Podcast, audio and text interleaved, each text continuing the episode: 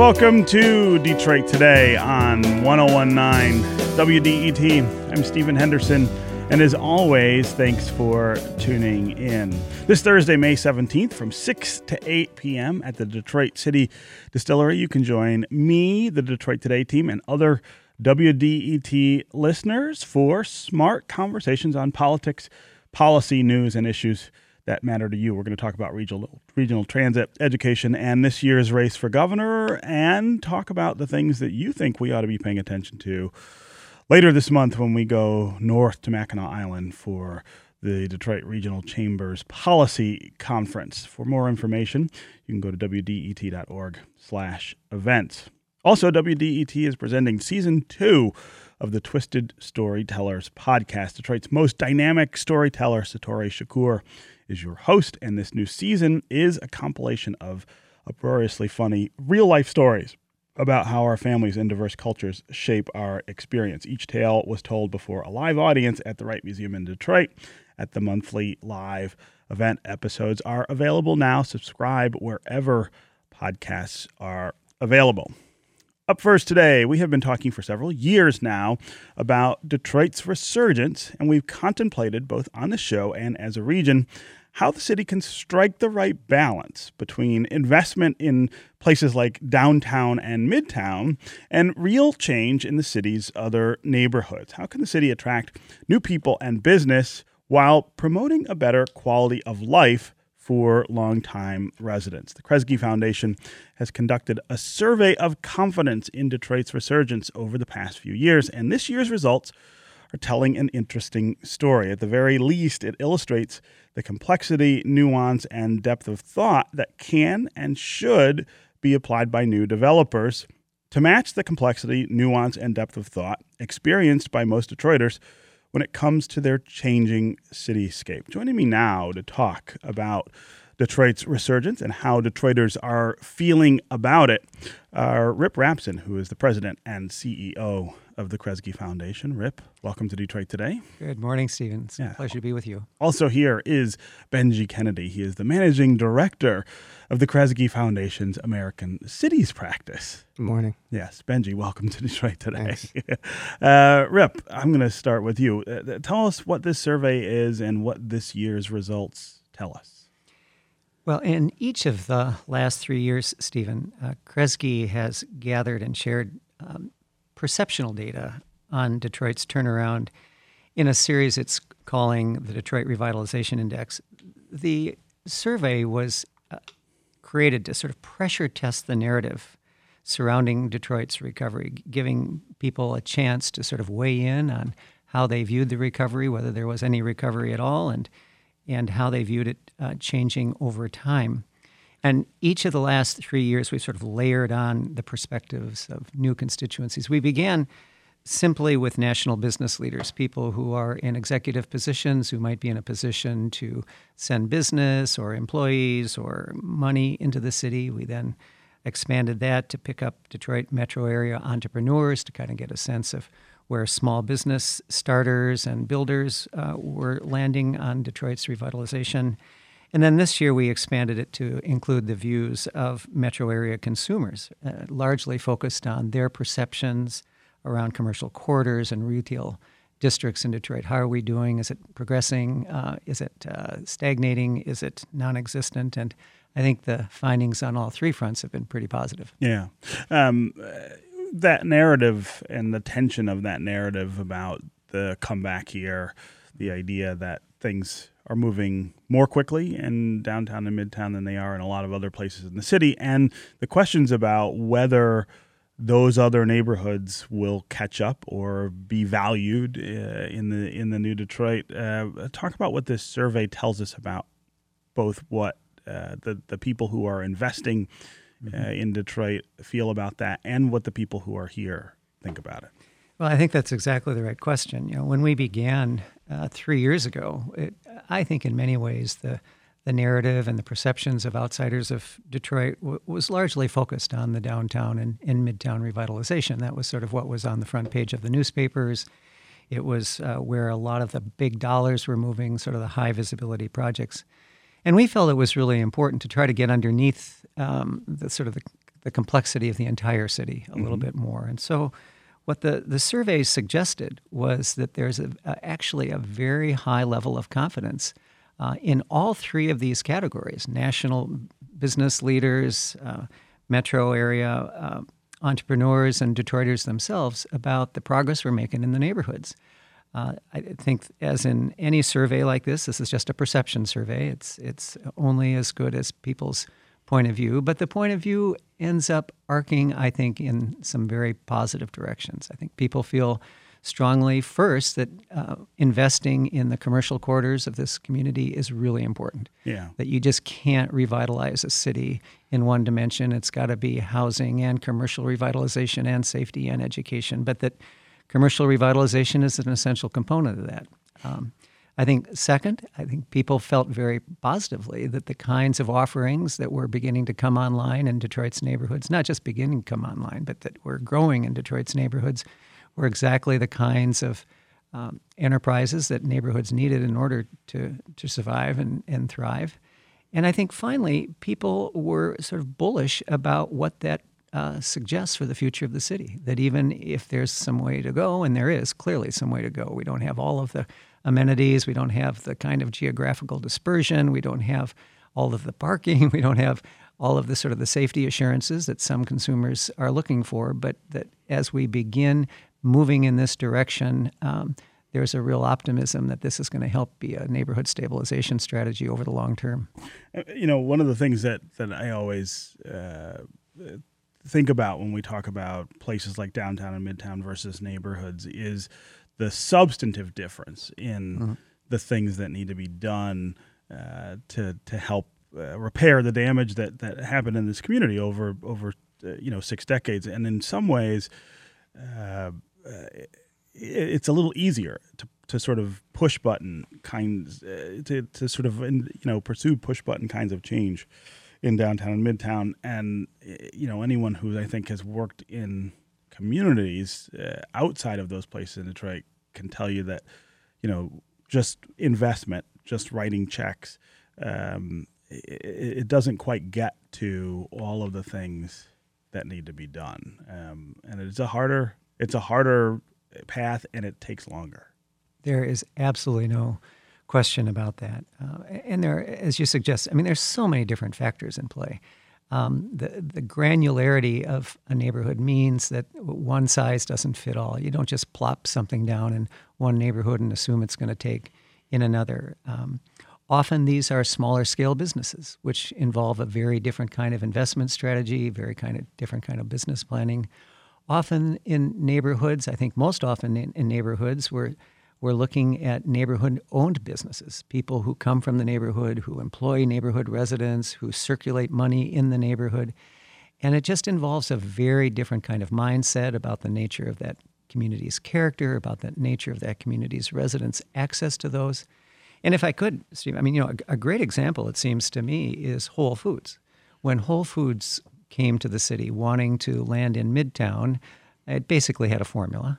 That formula didn't really work, and we spent a lot of time trying to figure out how to kind of recalibrate that f- formula to, to land in Midtown. But ultimately, we got it right, and we got it right by sort of using a lot of the the uh, general ways of working that Whole Foods brought to any community in America. But a couple of years later, um, there was a proposal to land a Whole Foods up in Northwest Detroit. And the, the folks came to us, and they brought the same formulas, and they brought the same sort of predisposition. And it wasn't that they there was any evil intent. I mean, it was just not suited in the same way to what the neighborhood needed. Its, its fabric, the nature of its consumer patterns, its fit with surrounding institutions.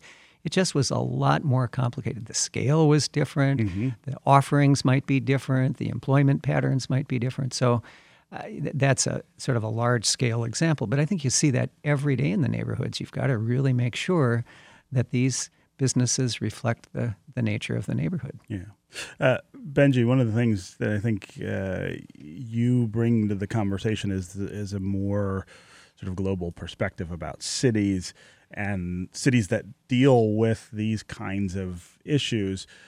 Put put Detroit in, in some national perspective for us in terms of how we are uh, how we're doing and the patterns that that other cities have followed either to success or failure, and whether you're seeing them unfold here? Well, you know, I think there's uh, one thing that we like to think is sort of unique about um, our community, uh, Metro Detroit, but actually is is pretty true across the country. I think most cities sort of describe a tale of two cities. Most cities experience some sort of disparity, socioeconomic, other disparities, um, and are really trying to kind of grapple with that. Uh, particular cities, particularly cities who have suffered deep disinvestment uh, over a number of decades and, and are now kind of working to rebuild, um, you know, the sort of widening gap um, between different parts of the community uh, is always a, a, a challenge um, for, for leaders across the country. Um, so in that way, uh, I think Detroit, um, w well, it, it, it makes our, our disparities no more profound, no less profound. Um, you know, I think we are in uh, good company when it when it comes to, to that sort of challenge um, in this country. Uh, you know, I think I think that where we maybe are a little bit different um, in in this city than than other cities um, is the sort of uh, I think the rigor and the intensity with which folks are actually trying to come together to solve those issues, um, the willingness to confront those issues. Um, you know, whether it's the vision of of, of Mayor Duggan, um, that it, particularly around you know neighborhood change that that we've seen recently rolled out, um, the willingness of many private sector leaders, uh, the willingness of of of uh, you know, nonprofit and, and and philanthropic leaders to step in, and I just think the the intensity. Um, and the thoughtfulness, sophistication with which residents um, are committed to uh, not being another Brooklyn, another San Francisco, uh, you know, and, and, and the list goes on. Mm-hmm, um, mm-hmm. So to me, that's kind of that's sort of the good news in the in, in the departure uh, that, that Detroit takes from a lot of what's going on in the rest of the country. What, what about the racial dimension of, of these questions, which of course uh, takes on added intensity here in Detroit as as well?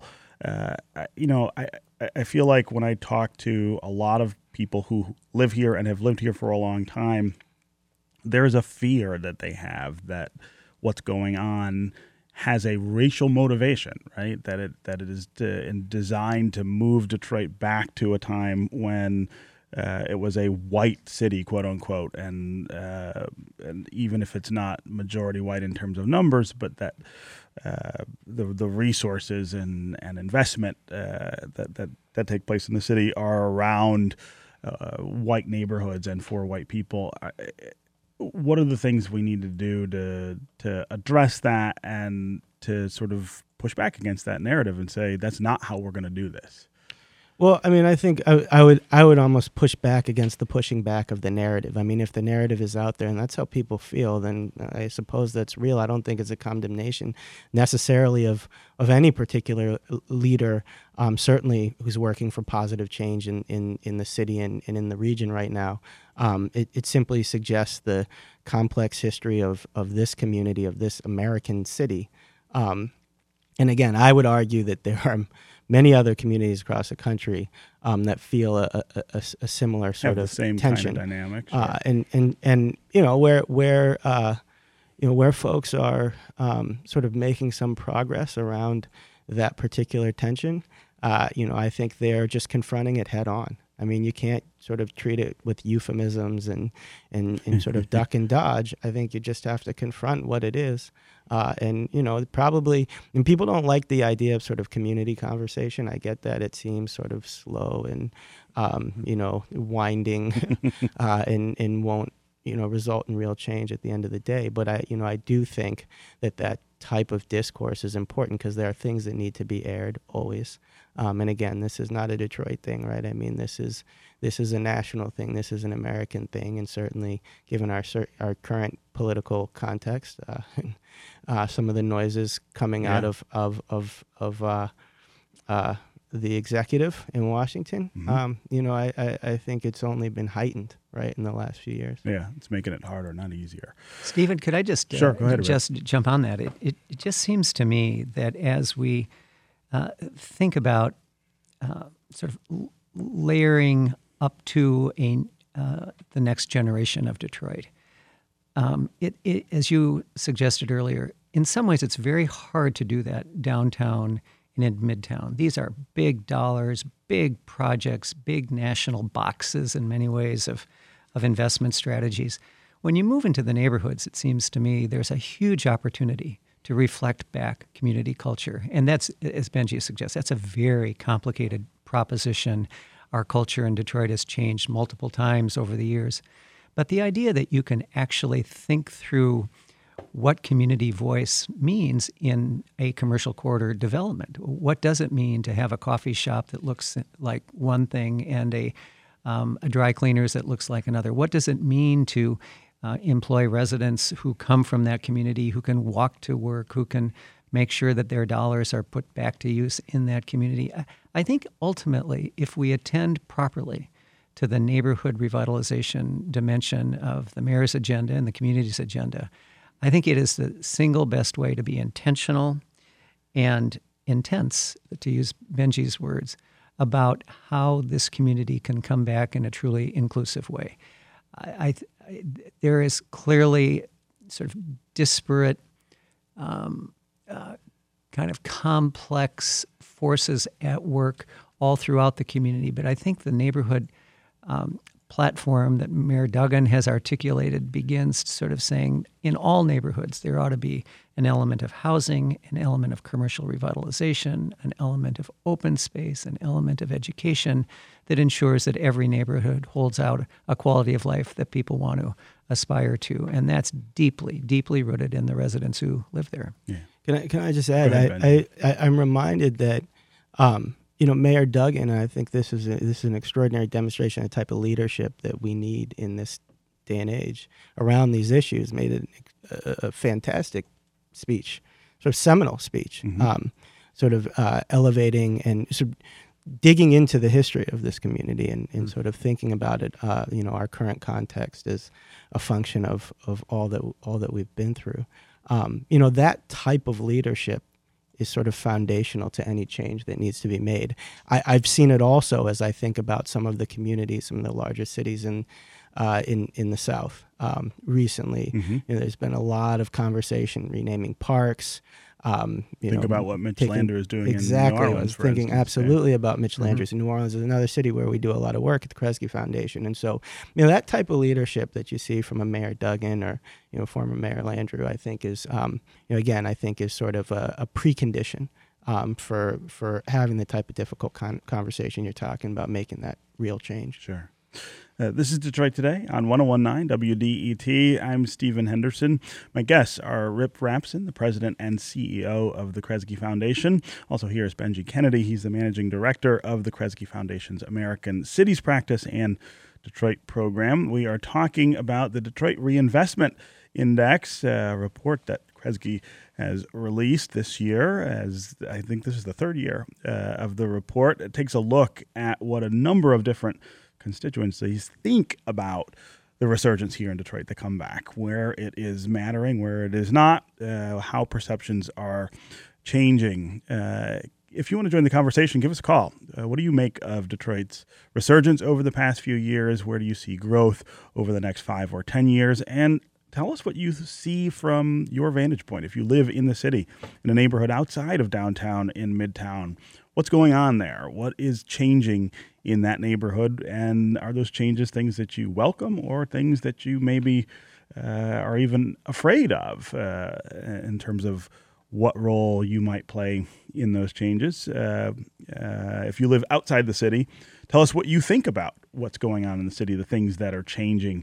Uh, are they changing your perception of Detroit? As always, the number on the phones is three one three, five seven seven, one oh one nine. That's three one three, five seven seven, one oh one nine. five seven seven, one oh one nine. You can also go to the W D E T Facebook page and put your comments there, or you can go to Twitter and hashtag Detroit Today, and uh, we will work you into the conversation. Again, three one three, five seven seven, one oh one nine is the number. Let's go to Tom in Northwest Detroit. Tom. Yeah, good morning to everyone. Hey. Uh, you know what? Um, I don't like to brag, but I'm going to brag this time. My letter was in the Detroit News, Detroit Free Press yesterday, so it kind of addresses some of this. But you know what? From where I'm standing, uh-huh. out here in the neighborhood, I do not look to see the kind of wow appeal come out here that happened in downtown and Midtown. And I'll say this. Detroit is not downtown and midtown versus the rest of the city. We are all one Detroit. And the article that came out about, in the, rather the recent release of the news, about the one hundred thirty million dollars that's allocated for seven, you know, neighborhoods to stabilize these neighborhoods, that's a step in the right direction in terms of, which I hope is going to spread throughout the city, but it's a step in the right direction of, like, say, getting the neighborhoods together. Not mm-hmm. only that, but the neighborhood is my responsibility, okay? Mm. It's my responsibility to cut my grass, to shovel my snow, okay? And th- those simple kinds of things. And I'm going to say this, I'm going to go. And for whatever reason, I remember when Mayor Archer, in one of his inaugural addresses, he says, if everyone would sweep from the middle of the street mm-hmm. in front of their property mm. to the back, you know, where the alley is, he says, can you imagine how much better this city would look, okay? But You know, I'll, I'm, I'm the eternal optimist, okay? But we've come a ways.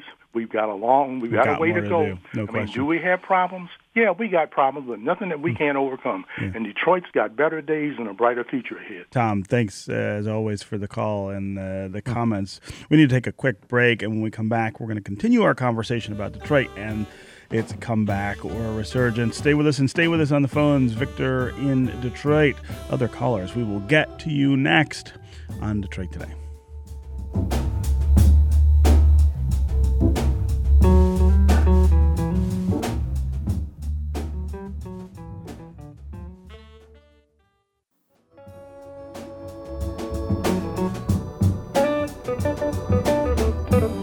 You're listening to Detroit Today on one oh one nine W D E T. I'm Stephen Henderson, and as always, thanks for tuning in. My guests are Rip Rapson, President and C E O of the Kresge Foundation.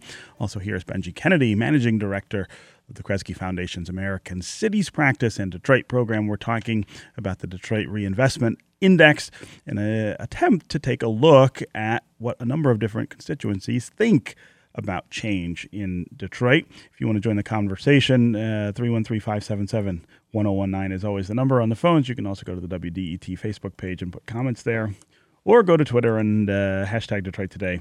We'll work you into the conversation. I do want to get back to the phones, uh, but Rip, you wanted to follow up on something that caller Tom said before about uh, everybody participating in the efforts to make uh, Detroit better.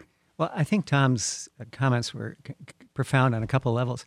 First is that the wow factor absolutely does have to hit the neighborhoods. And I, I believe that slowly we're beginning to see that. We, uh, with the uh, mayor's office and a number of other civic actors, broke ground for Ella Fitzgerald Park up in Tom's neighborhood. Mm-hmm. And that's going to be part of a new sort of greenway connecting Mary Grove and U D Mercy.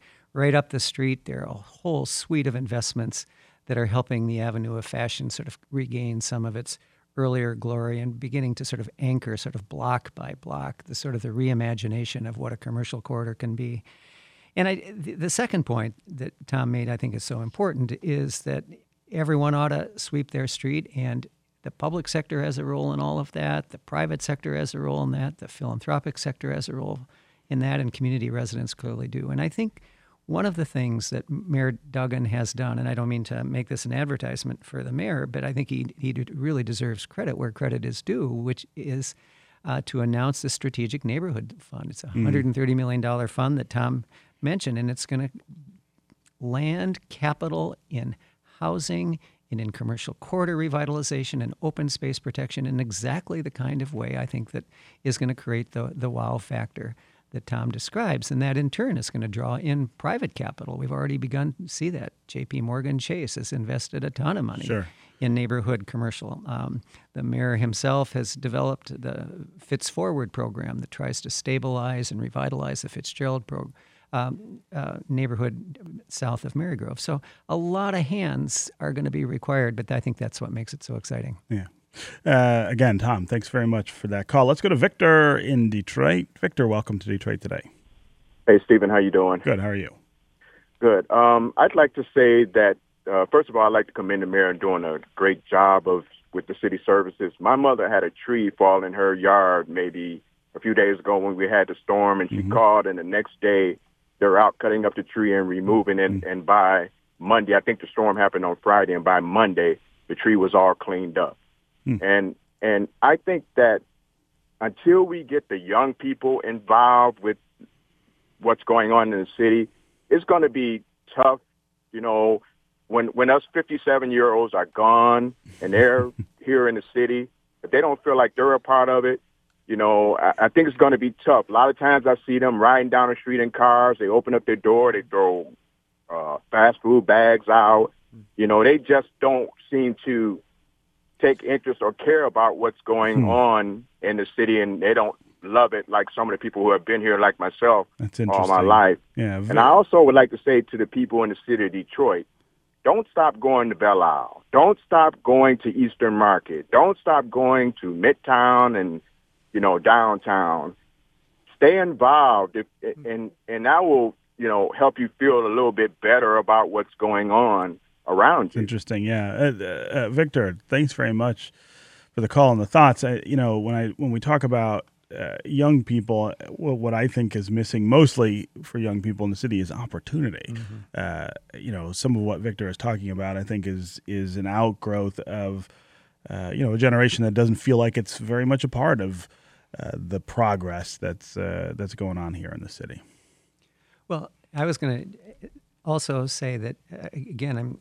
Going back to sort of the pow- power of one's neighborhood is that we, we see, I think, increasingly uh, kids participating in mural projects, kids participating in cleanup projects, kids participating in Wheels on Meals projects.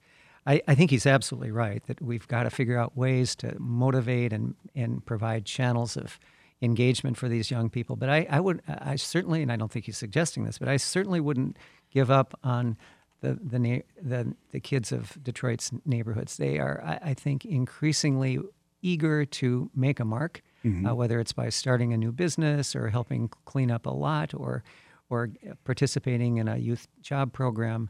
And I think we've just got to get better at figuring out how we can do things like summer youth programs that are important, and the mayor has really scaled them up. But we got to make them year-round programs. You got to figure out how to get these kids into internships and and into public works projects and a whole suite of other things that I think will give them a real sense of purpose. Yeah, yeah.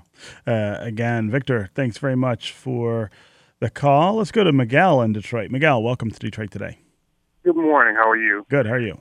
I'm doing great. I called in. Um, I'm in a community which is very close to Belle Isle, mm-hmm. and there was a project which was part of the Solano K C beatification where Providence of Saint Joseph is looking to expand their campus. And so they've come to our community looking to purchase homes. And initially they were offering rates which were very, very low for such a project. So we asked them to uh, be more transparent, meet with the community, and have a larger meeting to expose or talk about their project. So mm-hmm. they did that. They bought a few homes in the three hundred thousand dollars range and then stopped and said, we're going to not buy property. Then sort of mysteriously, the uh, Detroit Land Bank or Blight Authority showed up and started ticketing homes. Hmm. And they put these really large signs on homes, which were maybe five feet by four, saying, if you don't contact us within three days, we're going to take your property from you. And so the community has uh, said, we're not against your project. Just be more transparent about what you want to do. Hmm. So everything they're looking at, they're saying, we're just going to put in additional parking, which doesn't really make a whole lot of sense to the community. So, Everything so, that they have said to us, they've backpedaled. Initially, mm-hmm. they talked about you know, moving people someplace else in the community or moving your house or building your house. And when we have these conversations, they're like, oh, well, you know, that doesn't make sense. We're not going to do that. So how do we trust developers right. when they tell you one thing, and then when the community sort of pushes back, yeah. they say, no, we're not going to do that. Right. Miguel, like, that's a great that's a great story. It's a great example. I hear lots of people talk about Uh, that that idea of promise versus delivery, and again, this idea of whose say matters the most when we talk about development. Uh, and and I think there is this disconnect often between uh, people who want to make change in neighborhoods and the people people who are there. And, and I think Miguel is uh, pointing out a really poignant example of it. Well, uh, I mean, all, all I would say, I, I it's such a granular example. I mean, it's not really our place to kind of weigh into the particulars of sure. that example. Um, you know, we're a private foundation. Our job is to deploy capital in the best way we can uh, to support change, positive change. Um, you know, one thing that's been particularly challenging for us, whether it's in Detroit or in other communities, is just to make sure that what we're deploying capital against is sort of authentic and deeply aligned with mm-hmm. what uh, community wants and needs. And and all we can do is find uh, uh, the best proxies we can for for a community voice. Um, and, you know, for us, what's been very valuable in Detroit is, again, you know, we talked about it, but the partnership with the mayor and, and, and his team, um, I think, has given us, you know, one avenue for determining sort of, you know, the, the validity of, of a project or of an initiative, et cetera. And, you know, I would also just lift up, and I, I've, I've always lifted up, Uh, whether it's, again, in Detroit or elsewhere in the country, the importance of our nonprofit partners. I mean, we really rely, particularly in community development work, on uh, the connection uh, that local nonprofit leaders mm. have to the communities that they serve and represent. Um, and, and uh, you know, for us, oftentimes for us to go around them is to sort of undermine Um, you know, the thoughtfulness and the, and the credibility that they bring to the work. And, and so for sure, you know, it's helpful for us to do a reinvestment index like survey and sort of draw information from other places that, you know, where we're going direct uh, to community. Yeah. But at the end of the day, you know, the public sector partnership, the nonprofit sector partners, um, you know, are the way that we determine, um, you know, what's real and what can move um, and what's consistent with community need uh, and what's not. Yeah. We could continue this conversation for hours, I'm sure, and we would have the calls to sustain that conversation, but we are out of time. Rip Rapson, President and C E O of the Kresge Foundation, thanks for being here. Thanks so much, Stephen. Benji Kennedy, Managing Director of the Kresge Foundation's American Cities Practice and Detroit Program, thank you for being here. You bet. Thanks. Up next, we are going to talk about the latest news with Republican strategist Dennis Darnoy. Stay with us on Detroit Today.